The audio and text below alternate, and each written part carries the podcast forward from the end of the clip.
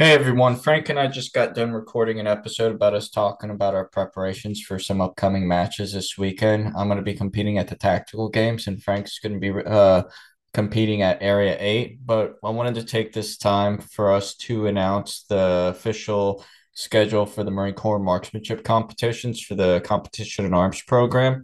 So we're going to be starting out with the National Capital Region here at Quantico uh, from October 23rd to 4 November. And then going into Okinawa, it's going to be December 5th to the 16th, taking a short break for the holidays. And then we're going to jump right into Pacific, which is out in uh, Hawaii, which is going to be January 23rd to February 3rd. After that, we're heading out to Camp Pendleton for MCMIC West, which is going to be 13 February to 24 February. And then we're going to finish it off with East from 6 March to 17 March. After that, it's going to be Marine Corps Championships from 28 March to 7 April. So uh, I hope all of you are able to attend. Um, I think you're going to have a really good time out there. Uh, there's been some talks about minimizing bullseye period from the matches. So you can expect an action packed match uh, where you're not just getting uh, match time, you know, on the clock, but you're getting some really good critical training that's going to help develop your skills from the Marine Corps shooting team. Uh, Frank, I got to ask you, you know, obviously I'm probably not going to be competing at all since I'll be, you know, hopefully in a new job. Uh, but are you planning on competing at NCR this year? If my schedule works out, I got classes on Mondays and Tuesdays, so it'd be me working with the team to see if uh, they can work around that schedule. But yes, I would love to come out and compete. The MCMICs are a great time. Uh, quick note for you listeners: like you know the schedule right now. Start selling these things to your commands. Get with your OICs and your staff and CYCs. Tell them the benefits of attending, getting your quals, getting good training, um, and Yes, start selling that. And um, also pull out pull your weapons out of the armory, get in good with those guys, get in good with the S4 and the armors, and start dry firing. And I I gotta add something to this. Um, so from a recruiting aspect from the teams, like this is one of our major recruiting sources for so for those of you who constantly message the teams and like i want to be a part of the team. I want to be a part of the team. And then we ask you do you have any competitive shooting experience? And you're like no. You know typically the answer is going to be no just because we we we have nothing to go off of. We are the marine corps shooting team. Like we shoot guns. Like we compete in competitions with guns. We don't just do square bay training. Like i by you telling me I just train in a square bay and everything, that doesn't tell me anything. I need to see some kind of data driven results. That's the important factor. So by you coming out there and putting everything on the line and competing at one of these events, um, you can almost guarantee yourself a way onto the team if you perform, but you have to perform. Yeah, two two things of note. If you go to a USPSA or three gun match, even if you get your shit pushed in, you're still like you're still ahead of the curve because everyone that most of the folks that show up to the MCMIC, that's going to be their first exposure to competitive shooting. You already got to look at it, and you already have some identified some things that you need to work on. And second, you don't necessarily need to show up and medal you just have to show that you're a good character, that you have a good work ethic. Um, I watched Sam Nelson plug two no shoots at 2021 McEast, and he did not medal, but he is on the team now by virtue of how much work he put in dry firing, his consistent match records, and he's running social media. He he basically set up all the training on Bay One on Saturday. Like I fell in with his training plan. So that is what is more important than it, it still helps to medal. It, will catch it'll, it'll, catch the team's attention, uh, but those things are important too. I you know I I got to throw something else out there. Uh, just because it, it, it, came up in conversation with uh you know a couple people this week and it's kind of been ongoing um, over my time on the team um, and this is kind of geared toward uh, a lot of the senior enlisted guys who who want to come out to the team um, the team is not some place to kind of just come and retire at. Uh, it is not that Twilight Tour that you nest, you know, it, it is not fair for it to be a Twilight Tour. Some people say, "Oh, well, you're retiring from the team," and but the thing is, is I one, I did not intend on retiring out of the team. Two, I put in a lot of work in building that program to where it is now. And it just wasn't me who built it up, it was everybody on the team. Um, but we have gotten requests for people to come to the team. And they're like, oh, well, I want this to be my Twilight Tour. I'm going to tell you right now, that's not the way to come to the team. And that's not the mindset to have. You can't just do it so you can boost your own shooting career or your prospects for a future career you have to put in the work because when you come in with the expectation of it being a twilight tour that just tells me that you just want to shoot and you don't want to put the work in. So come with the expectation that you're going to be putting in the work to make the place better. Uh, i would add the same thing for the officer side. I wanted to come to the team but i understood that i would be coming because i understand competitive shooting and uh, i would be serving the marines. Um, you if you come to the team, you're in charge of Marines that legitimately want to be there, that were hand selected to be there, and that are trying to push the boundaries of competitive marksmanship as far as they can possibly go within the three years that they are they are there. So the last thing they need is a staff NCO is just looking at retirement or for him or herself, um, or or for an officer looking through the same lens. Yeah. So um, I know it's kind of different, something that we haven't really gotten in depth with, but it just kind of something I felt compelled to say. Um, but we really hope you do enjoy this episode. Uh, it's gonna be a good. It's gonna be a good weekend for the both of us. Um, I'm really looking to see how the results turn out for both you, Frank, and for myself. Um, hopefully, I can walk on Monday. Uh, but no, we really hope you can you you enjoy this and let us know what you think. Yep. Thanks. Give me a nod when you're ready. Shooter's ready. Stand by.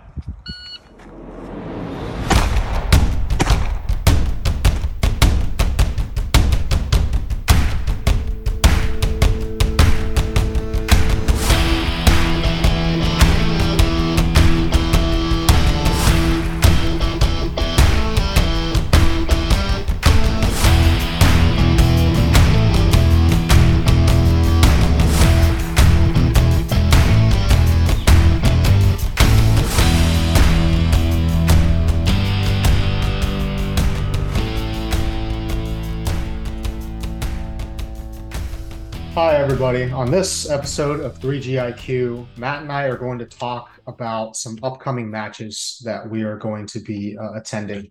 So it's going to be in two parts. The first part of the recording is us talking about um, the the preparations and the planning that go into attending some. So Matt is about to go compete in the Tactical Games team event. He's competing with Andy Brown, who's on a previous episode, and I'm about to go compete in Area 8 USPSA. So we will start with Matt and talk about his preparations for the Tactical Games team event. So first question is, how did your experience last year inform your preparations this year, Matt? So based on the style of shooting, I knew it wasn't going to be as, I guess, dynamic as I was hoping it would be last year. But just because it wasn't as dynamic as what I'm used to, um, it didn't mean it that it wasn't fun. So I knew that I didn't have to worry about moving and shooting anything like that. It was very fundamental base type shooting, um, making your hits count. Everything is more Virginia count, which is you know every bullet counts. There's no makeup shots. You have to make everything count. Uh, so it's kind of informed me on that to focus on the accuracy side of things, and then you know, preparing for the unexpected. You know, last year I kind of just went. I didn't really prepare at all. It was just like, oh, I'm just going to show up. I just want to have fun. And there were times I thought I was going to die, most notably on uh on the run because it was 5 miles long last year. So, you know, taking that into account, um, you know, the weights, the style of uh the the style of lifting and the implements that were used really inform me on what I had to purchase myself because I don't like going to a gym. I I, I have everything at the house. Um, so if I can just have everything here and prepare here and not go anywhere, then I'm going to do that. And it's just going to allow me to u- continue using it year after year after year in order to prepare as long as I continue doing these events. Uh, so that's how it really informed me to really just focus on the stuff that I need to get to my house so I can uh, prepare. Yeah, a couple follow-up questions. And one of the benefits of us going through COVID from 2020, 2022 is I built up a pretty good home gym. And I imagine you have a pretty decent home gym as well. Yep. Um, what are some of the implements that you felt you wanted more experience on this uh, this time around that you like targeted first in terms of purchases? Um, sandbags. Sandbags was one of the biggest ones. Last year I didn't practice anything with sandbags, and most people are like, "Oh, sandbags, no big deal." Uh, well, let me tell you, they're using 150 pound sandbags that you're having to pick up and throw over a yoke. Um, if I could buy a yoke, I would, but I'm not going to spend that kind of money on on that. Um, you know, I can do other things that are going to be just as good. Um, you know, I have the barbell, so okay, I'm gonna go, I'm gonna do 100 yard lunges with 135 pounds on the bar. That's more than enough than what I'm gonna have to use on that yoke. Um, you know, not that you're lunging with a yoke, but you're just doing a much harder exercise. Uh, I I had a sled, uh, bought a sled last year, and so I did a lot of focus on a sled thought I was gonna die uh, this weekend when I was training because I decided to do a 200 yard uh, sled pull with 140 pounds on the sled going downhill first and then coming back uphill. Did not feel good. Um, let's see. I would say those are those are some of the the implements that I wanted to kind of focus on the most. I didn't want to get like uh one of the what is it the farmer carry bars or whatever it was the ax the axle bar that Yeah. stuff. I didn't necessarily need that. A regular barbell would be sufficient, but it was really just the sandbags. Okay. And the sandbags, from my numerous experiences with them, a lot of it's about technique and Yep. Different from when you're slick to when you're wearing a plate carrier. If you're not careful, you may like you may you may eat your front plate up into your chin. That's definitely happened to me before. Um, in your exercises, did you did you run with your rifle and pistol, or has it just been the plate carrier? Um, so for the most part, it's been with just the plate carrier, but um, in order to prepare, like I went to my neighbor's property. He has about 130 acres, and you know we can shoot out to 700 yards on his property. So what I did is um, I would go back to his property since there's like real bad unimproved trails there and just uneven terrain. Um, and I would go run with my plate carrier and pistol belt on. I didn't run with the rifle, um, but I did run at least with the pistol. And then as one of my active recovery workouts, what I would do is I would I would hike for about three and a half hour or three and a half miles with uh with a 75 pound sandbag on my back, um, with the full kit, uh, just going down the road and back, and I would try and keep it under an hour. Nice. Yeah, sounds like you've been putting the the work in. When did you start like preparing in earnest for this event? realistically about two months ago. Um, as everybody knows already that listens to this, I have been preparing to get out of the Marine Corps, so I've really had to manage my priorities.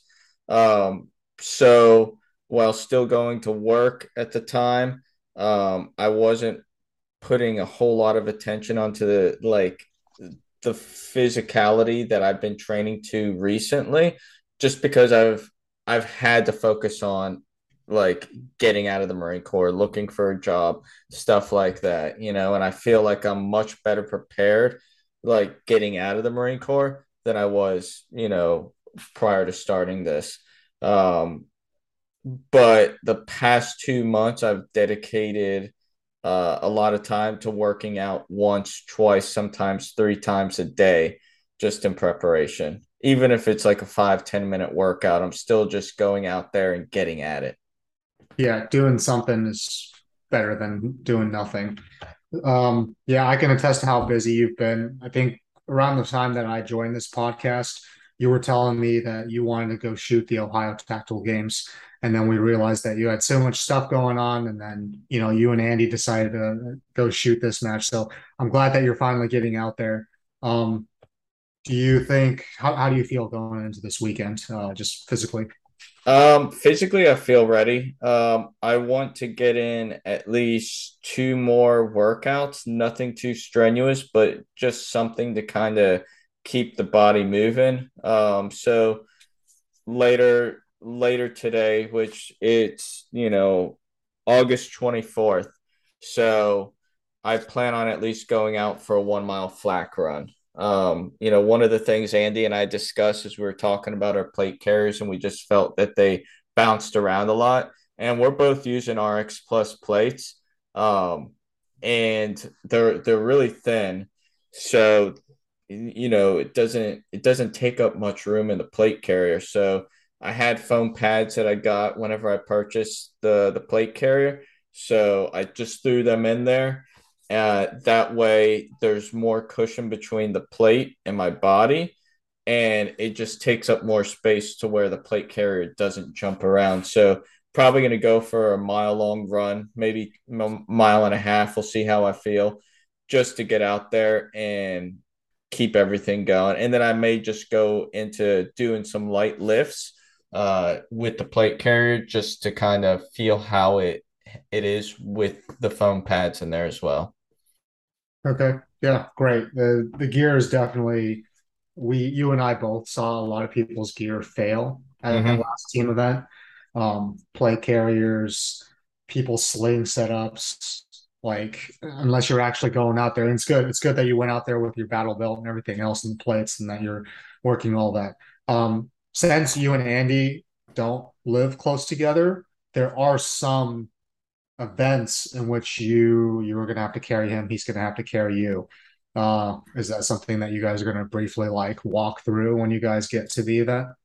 Yeah i would say like we kind of got a description of what the events were um but i got to actually be there on the ground to really envision exactly how it's going to look. Uh but with andy and i you know been doing the competition game and you know knowing how to game things knowing how to break things down um, and knowing how to to envision it on the ground uh, we'll be able to come up with a pretty solid game plan whenever we're there on who's going to carry what and who's going to do what work. Um, but i think we're i think we're going to be around the same relative uh, physical state uh, this come this weekend. Yeah, that's great. How uh, how often do you guys talk? Uh, we message each other every just about every single day. Um, you know, one thing I noticed that I needed to do is to keep myself honest, and the way I would keep myself honest is whatever exercises I was doing that day. As soon as I got done with them, I would send them a text exactly what I did and we would talk about it, um, whether it was through text or on the phone, like just talking to each other. And he would do the same. Um, it, it's just I found I that's how I kind of kept myself honest, and I started doing that with one of the other guys on the shooting team, Lieutenant, uh, Lieutenant Bodziak. Um, you know, he's he's a big gym buff too, and so I would just send him different workouts. Like during the CrossFit Games, I went onto the CrossFit Games app. I was like, okay, uh, you know, events one through 10, I would take screenshots of them. Like, I can do this, I can do this, I can do this. And I would, I would scale them just because I'm, I'm not a fucking elite CrossFit athlete or anything like that. So I would scale them and I would, you know, I would go out and do it. And I would, you know, I would keep track of what I was doing, how I did all that. How, how did I feel during the whole thing? And as time progressed, um, because one of the biggest things I would say was my weakest point, uh, you know, from the start of my training is my engine. You know, I didn't have the endurance that I wanted to. Uh, so I did a lot of focus on building that engine up between just not taking a break between each exercise and just going from exercise to exercise to exercise. And same thing with the run, you know, just increasing those distances, doing what I had to do there. Yeah, work capacity is very important during the games. Um, yeah, you just want to finish fat, faster than everyone else, and it's a good, it's a good feeling when you you are the fastest team finishing your heat, and you can just watch everyone else. Uh, they're going to be tired for longer, and um, it's always nice to be the first one done. Um, so when Jared and I prepared, we we did the same thing a lot of the time, but him and I are built differently, and we have different strengths. So did you and Andy mostly do a lot of the same workouts, or was there understanding between you? Like Jared knew that I knew I had to work on my endurance on longer runs. Jared knew that he had to uh, do some more work in terms of picking up heavy implements. Um, how would you characterize your guys' strengths, and how did you cater the um, the preparations to those? So I think what we did a lot of so I did a lot of focus on the running. Like last year, I'll be I, I think I already said it. I about died on the run, and it's the thing I dreaded the most. Uh, so I I did a lot of specific. Uh, I, I I did a lot of focus on running this year, but I also did a lot of focus on the Olympic lifting, uh, high volume workouts, and I would say it was much of the same with Andy. Uh, you know, just volume and movement. You know, building that engine and him and I are one good thing about Andy and I is we're about the same height. We're roughly around the same weight. Uh, so we're gonna go in with that advantage. Last year, I I I, I did. Uh, my teammate was Bob Minert, and I want to say Bob is six foot two, six foot three, and then you have me who's like five foot six. Uh, you know, our team name last year was Pints and Pilsners.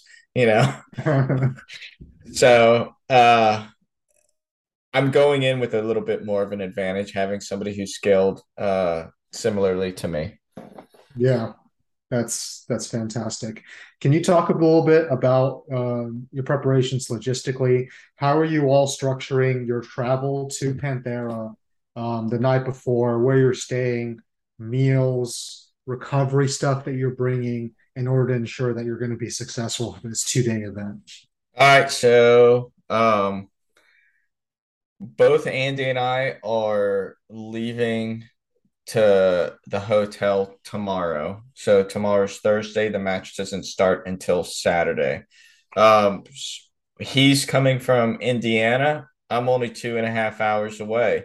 Um, but I got the hotel room. Um, so we're gonna we're gonna meet up tomorrow at the hotel room. You know, just hang out, catch up. I haven't seen Andy since 2019, um, and essentially, you know, he's got his ammo. I got my ammo. I'm gonna bring a cooler. You know, an 85 quart cooler. Fill it with ice. Um, and I'm going to make sure I have protein shakes for in between each battle so I can get the muscle recovery that I need uh, and the nutrients that I need. And then I'm probably gonna bring, you know, have like grilled chicken, like have something like salad, something, you know, fruits, nuts, things that are gonna promote high energy and muscle, uh, muscle rebuilding, uh, during the event. So, uh, and, and I'm trying to be really smart about it because I, you know, uh, I'm not the smartest whenever it comes to that. I do tend to not take care of my body, not hydrate properly, and not eat properly during any type of matches. And I want to say it was back in 2015. I was at infantry unit leaders course, and it was, you know, it was 12 to 14 hours. We were doing our initial uh, instructor pre assessment it was a 12 hour assessment. You know, it was probably in the 40s whenever we got dropped off in the middle of the night. And then by the afternoon, it was in the 80s.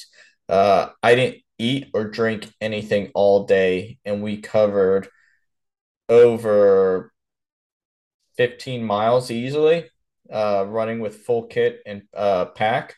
Uh, I got rhabdo that night. I should have gone to the hospital. I did not go to the hospital. I suffered through the entire event on my own. You know, my wife was like, go to the hospital. I was like, fuck that. No, I'm not getting dropped from this course. Uh, but that was a situation I put myself in. Um, I am not looking to do that to myself here. So it's a matter of getting getting myself my body the feel that it needs in order to perform at a high level the entire weekend. Yeah, and I would say having done several of these, it's sometimes it gets to the point where eating feels like a chore. Yes. The stuff you're bringing is it's smart, right? It's it's smart choices you're making for your body, but it also means that sometimes after a battle, you don't necessarily want to put more food in, inside yourself, but you're going to be thankful for that once you hit the next battle, which is two or three hours away. Yep. Uh, you just have to be consistently munching all day. So yeah, no, it sounds like you guys make good preparations. Another thing I would add too is um, I always advocate if you're traveling out of state, even if it's a major match, if it's a large like anything beyond a local match, I think it makes sense to go see the range early. Yep. And so that's something we're going to be doing on Friday. I know range check in is like from uh five in the afternoon to seven in the evening, something or sometime around there. Yeah. But we're probably going to show up a little bit earlier, look at the grounds. Like, I don't know if they're necessarily going to have everything put in place. They may still be trying to figure out how they're going to do certain things, but it at least gives us an idea of what we're looking at doing. Um, it's just, it's smart. And we have all day to do that. Um, and then, you know, it's back to hanging out. Yeah.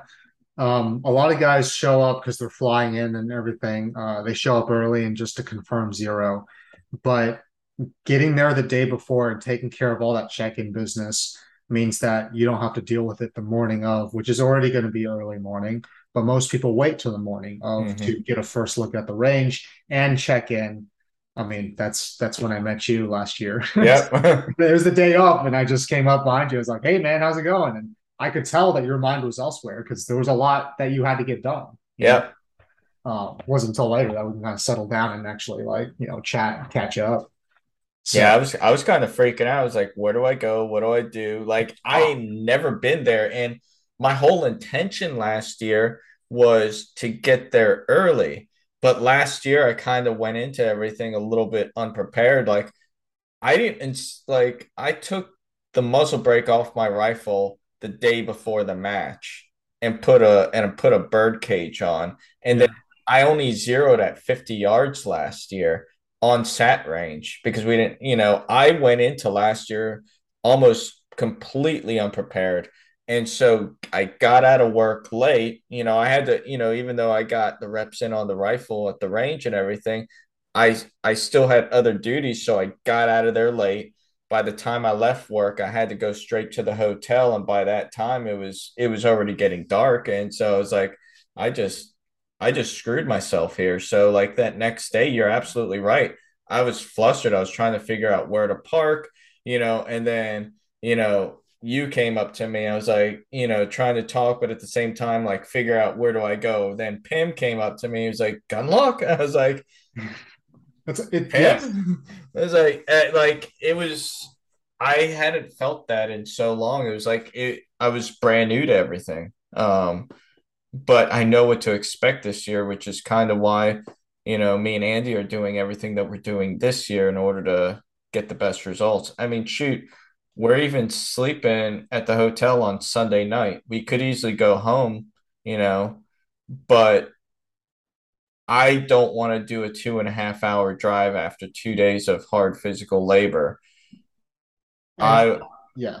I, I would also say mentally knowing that you have a long drive at mm-hmm. the end of the day of a match means that your your mind in some way is like segmented, worrying about that like staying up and like oh, I'm gonna get home late, try not to wake up my family and all that stuff.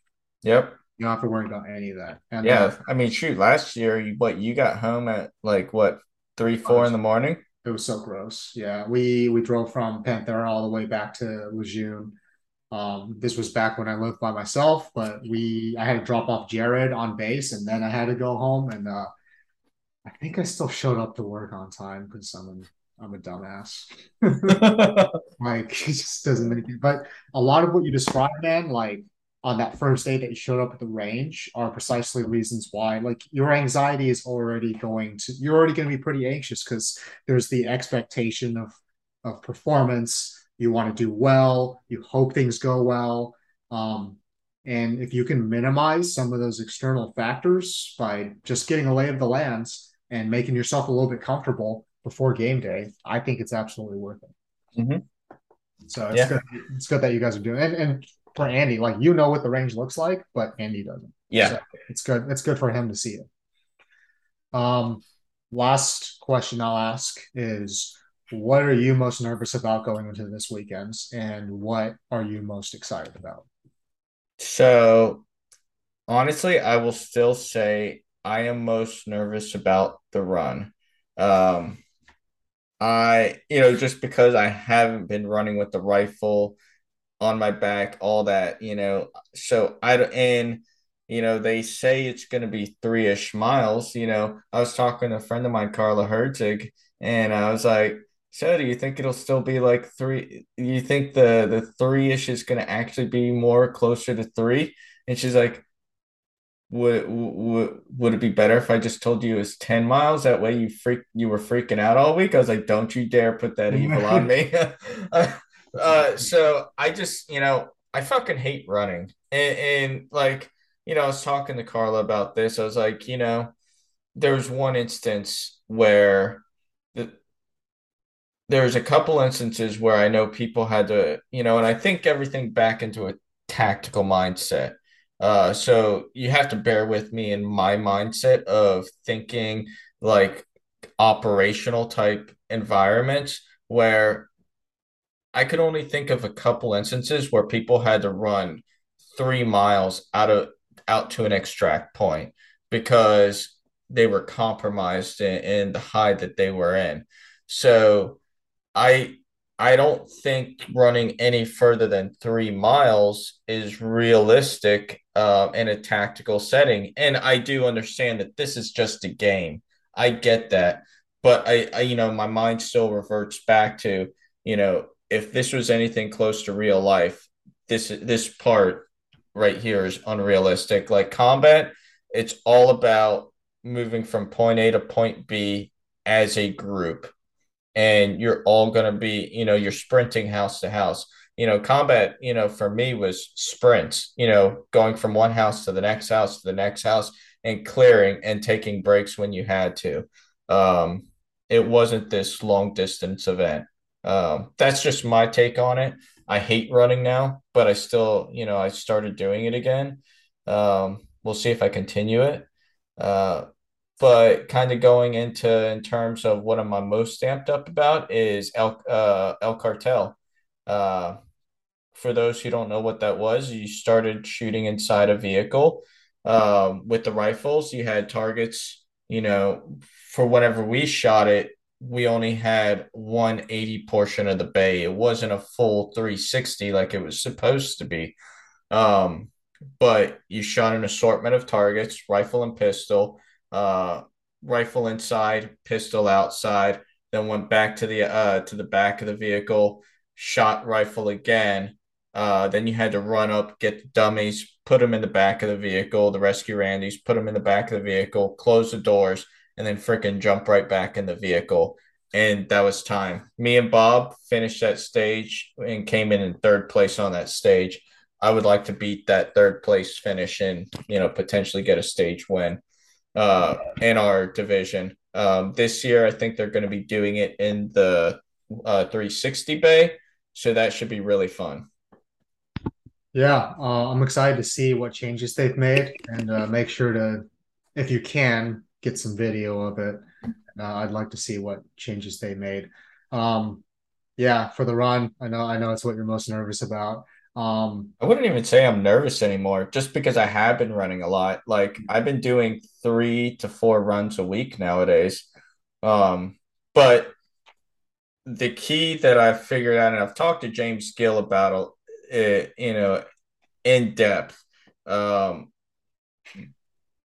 my game plan is to be very strict with everything I do. Um, I'm not going to try and go balls to the wall. I'm not going to try and outdo my capabilities. I'm going to find that comfortable pace because I know I can shoot. I know the shooting ability is there. Um, so I'm going to just go in there uh, and have that nice, easy going pace, knowing that I'm not going to be the fastest guy when it comes to the run. But as long as I can maintain a decent speed, I'm going to be good. I got that endurance built up and I got some of my speed back. Yeah, that's great. It, knowing what your strengths are and preserving them, not compromising them just to gain a few seconds somewhere else is definitely uh, a smart move. Uh, and I, I, I, I, I meant to hit this point with that statement knowing that you don't want to go balls to the wall because you have like three or four other events throughout the rest of the day um that's key. Like don't gas yourself out just on one event. Maintain your composure through every event uh that way you can you can get through everything without dying. Yeah and, it's important to know in this particular iteration they do have a floater event. Mm-hmm. so technically it's seven stages. Like you might call the floater event a mini stage but it's still another uh, physical it's still another physical obstacle that you've got to overcome Shoot, there's eight events the whole weekend. There's eight. Yeah, and that's in, that's in, that's including the floater. Oh wow, man, they really turned it up. That's uh, that's great. You guys are gonna get your money's worth. Mm-hmm. Um, three miles through those hills, it's gonna be probably feel more like three and a half. Um, and honestly, uh, as long as you follow the sprinkler flags and don't take any wrong turns, it will stay at three and a half to three miles. Mm-hmm. Yeah, so I think they're probably shutting down the Long Bay uh, to do El Cartel, um, and then they're gonna, you know, okay, open. Just briefly, quickly looking through this because last year it got shut down in the 360 Bay because, um, because the Long Bay, uh, was within the SDZ. Yeah. Or the 360 Bay was within the SDZ of the Long Bay. Yep, I do remember that. But all right, is there anything else you want to talk about in terms of your uh, preparations for this weekend? No, I think that kind of covers it all. I'm excited. I'm looking forward to it. It's going to be yeah. fun. So uh, now it's my turn to kind of ask you some things. Um, Do it. So you're going to be shooting Area 8 this weekend, um, and we're actually not going to be that too far apart. Uh, in terms of location. You're going to be at Shadowhawk Defense. I'm going to be at Panthera. So we'll probably get together at some point. Um, but you've shot a string of major matches and you finished at a relatively high level. Uh, coming off those highs, how do you feel going into Area 8 this weekend? I feel pretty good right now. Um, coming out of Ohio, I so shout out to Sergeant Cardenas he won Ohio or Battle for the North Coast. So that's the second major that he's won, Carry Optics, which is great for him. I came in at about 87% of him at uh, Ohio. I've been I've been struggling with some inconsistency throughout the season, and I think I'm finally starting to hit my stride. Uh, made some changes midway, and those are starting to pay off. I feel pretty confident going into this weekend, and I think that's very important, uh, regardless of what match you're shooting. Um, and I think it's coming at a good time because I'm within two weeks of nationals as well. So feeling like I feeling like I'm on the upslope is definitely uh, it's definitely a good mentality to have going into the weekend. Nice. Now I'm I'm really excited to see how it all comes out for you. How many people are shooting in your division? Huh. Hold on, let me uh, let me look that up. Carry Optics has just been um to give some perspective. Carry Optics has like 440 shooters for nationals. Oh shit, that's a lot. It's it is quite. And peanut, chill. Sorry, dog. Give me a second.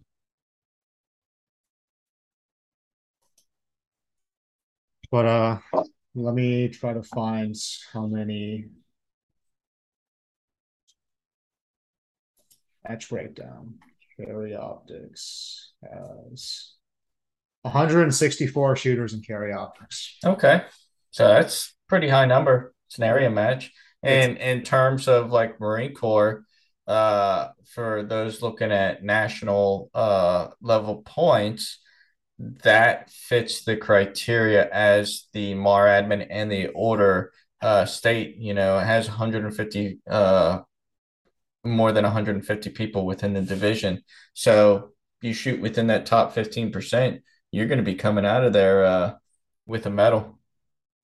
Yeah, um, that's always the goal. I shot within the top 15% in Maryland State. I shot within top 15% this last weekend at Battle for the North Coast. Um, I I just need a couple points to distinguish out in pistol. So um, that's continually that's something I'm continually striving for. Nice. Um, so you've been sh- you've been shooting and training with the team since you moved up to this area. Have you noticed any positives and have there been any negatives or obstacles that you're finding yourself to overcome? Yeah, so that's been interesting shooting with a team. I'm not part of the team, but I've shot every single one of their major matches after uh like from Western PA all the way to now. And usually I I'll go to a major and sometimes I'll squad with people I've never met before. And sometimes I'll have one or two people on my squad that I know at Area Five, it was an all Marine squad. Like everybody, it was all the pistol team, and then we had uh, Tyler Lindsay come out and shoot with us. So it was kind of nice to know everyone on the squad, but also there's some dynamics of shooting with like an actual team and having teammates. And some of the positives I would say are knowing each other very well, knowing each other's tendencies, and being able to like coach each other through things. So I've I very much appreciate the team approach to like stage planning um, I will I will talk with like Sam Nelson. Um, and we'll just look at every part of the stage. He'll ask me what I have, what I'm thinking, and if it's deviating from what he's planning on doing, he'll ask me why. Um, there was one stage at Battle for the North Coast where he was like, "I'm going to hit this port and then this port, and then book it to the other side, like jump outside of the shooting area and run." And I was like, you might want to rethink that because there's a barrel right there and it's going to rob you of all the momentum. You're going to have to do like a couple side steps before you can start building up to get to that last position. And I think he ended up changing his uh, his stage plan because of that. So um, definitely some positives. Um, on the flip side, just shooting with the incredible talent that's on the pistol team, watching Raider just smash a stage, Cardi smash a stage. Like everybody on there has has a capability to go off at any moment. And I would definitely say that like when I was adjusting to uh, shooting on the same squad as those guys, um, it was easy to focus in on the negatives, right? When you're perpetually three to four seconds behind those guys and you know that there's something missing from your execution that's causing you to not perform at that level, um, it, it's easy to tunnel in on the negatives. And I would say that I, I, I got into some pretty negative mindsets uh, at Western PA at Area Five, and I was I was down in the dumps at the beginning of Battle for the North Coast. Uh, managed to turn it around at the end of. I was actually surprised. I'm like, oh, I didn't end up shooting that poorly, um, but I I needed to remind myself like, hey, you, are doing this for fun. Make sure you like bring back some of that excitement um, that you want to be here that you're like making the most of the experience and you're actually enjoying being out here rather than just beating down on yourself or missing a reload or just something uh, something arbitrary. So, um, one of the things that you recently did was you started occluding your dot, um, and you started that after you went through the Ben Stoeger class. How has that solidified and progressed since making that change? Yeah, so I actually showed up to the Stoeger class with the dot occluded, and throughout the course of throughout that course, everyone, the people who went in there with a clear lens, eventually got to the point where they they all had tape over their lens. They all occluded their dots. I ran it for Area Five. I ran it for uh, Quantico Shooting Club, and it it forces you to become target focused and part of that it's not just staring at the target it's also picking out specific points on the target so i would say um, that that detail and specificity in terms of how i attack targets got really good i took it off most recently for a battle from the north coast and i i shot I shot my best match the entire summer season. So I, I think it's helped tremendously. It's it, it is a bit of a mental setback. Um, and there's certain stages where I wouldn't quite use it, right? Um, uh, strong hand and weak hand stages. If you're canting your optic, then there's a possibility that you might not see anything at all because uh, the gun is blocking both eyes. But um, I, I'd say it's one of the it's one of the best like mid-season changes that I've made. Have the the guys on the team started occluding their dot at all? I tried to give my dot cover to Sam during Area Five because he was like, I might as well try it. Um, he has the fire for effect cut on his slide, and it, his SRO sits so low that the cover doesn't exactly like fit flush. Um, so it actually turned the dot into like into like a 128 MOA dot. Just, oh. Yeah. So and the, he almost he almost ran it like just sent it. I was like, hey dude, go to the safe area and just make sure that thing looks okay. And he came back, he's like, there's no way this is happening. Um, Treat did it today. Sergeant Treat did it today. Um, Cardenas asked me about it. It's just like depending on your level of comfort, right? I, I did it with a few months leading up to nationals to where I knew I had several matches to get used to it. And in the back of my head, it was like at some point I'm gonna have to make a decision. Am I gonna run with this thing during nationals or I'm going to, you know, take the take the cover off? I decided to take the cover off this last weekend. Um, shot great, no no issues at all. So I'm just gonna run. Uh, it's the way the optic was meant to be used. Uh, the the occlusion is a great training tool, but once you've learned it, I, I will still like when I start shooting open, I'm to start with the dot occluded. Um, I may still go back to it if I feel like I'm losing that emphasis on target focus. Um, but I think at this stage, I'm ready to leave it behind and run with just the optic at nationals. So we have a tendency to always take videos of whenever we shoot, whether it's in training or at a match. Um, I noticed some things like I, I recorded myself like training this weekend for the tactical games, like going from a workout into shooting, and I noticed some inconsistencies in my own my own abilities. Like I felt like I was going kind of slow, you know, just from the exercise to pulling my pistol out uh, stuff like that. So it's one thing that I know uh, I have to key in on whenever I'm at the match. Um, in terms of your performance, uh, how has that helped you taking videos and not only you diagnosing your your videos, but having other people diagnose it as well? Tremendously helpful. Uh, Nelson and I have been shooting for together for a long time. Uh, we always so my, my last name is ends in G, his ends in N. So usually there's a few shooters between us. So we usually make a habit of handing each other our phones. Like I'll hand him my phone when I'm on deck, and then when he hands it back to me after I shoot, he hands me his phone, and it's, it's just the way it works out.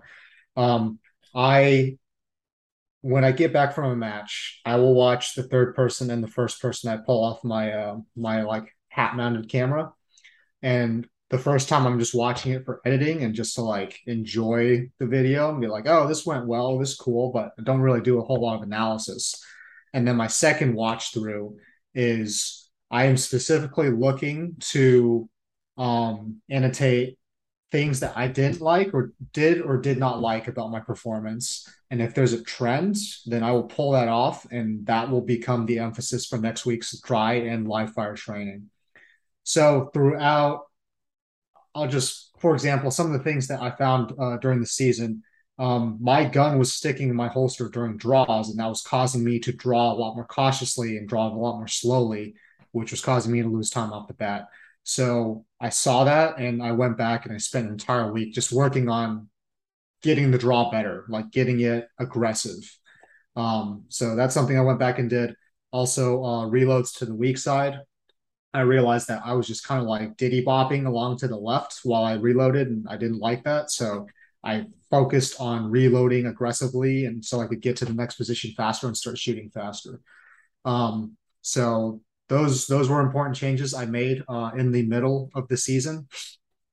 Um, but it's not just for the gram guys. Videoing yourself is like after you shoot a stage, you've already forgotten half the things you did because your mind was focusing on the targets and your plan.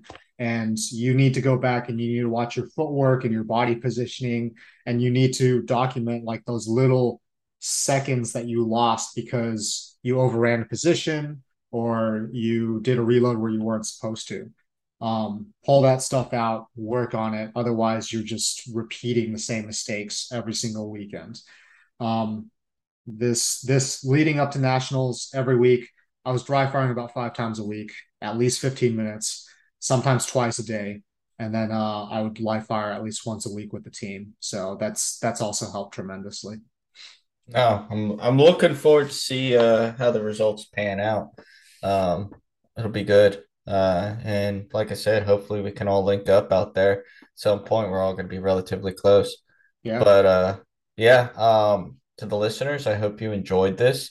Uh, we're going to follow this up with a uh with a breakdown of what went right and what went wrong over our matches after we finish them up this weekend.